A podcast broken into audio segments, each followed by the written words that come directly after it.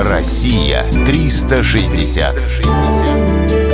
Северо-Кавказский федеральный округ. Адыгея. Казачий камень. Неприятно, когда посреди горной дороги неожиданно возникает каменная глыба, скатившаяся с откоса. Еще страшнее, когда эта глыба имеет размеры с девятиэтажный дом.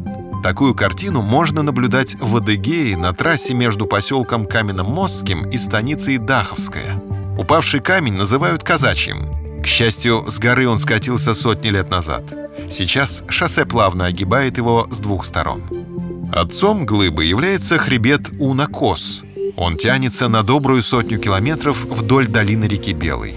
Ветер и дождь точили горы столетиями. Последней каплей стало землетрясение. После сильного толчка от хребта откололся огромный кусок и рухнул в речную долину, перегородив дорогу. Высота казачьего камня — около 30 метров. Глыба лежит так давно, что со всех сторон обросла кустарником.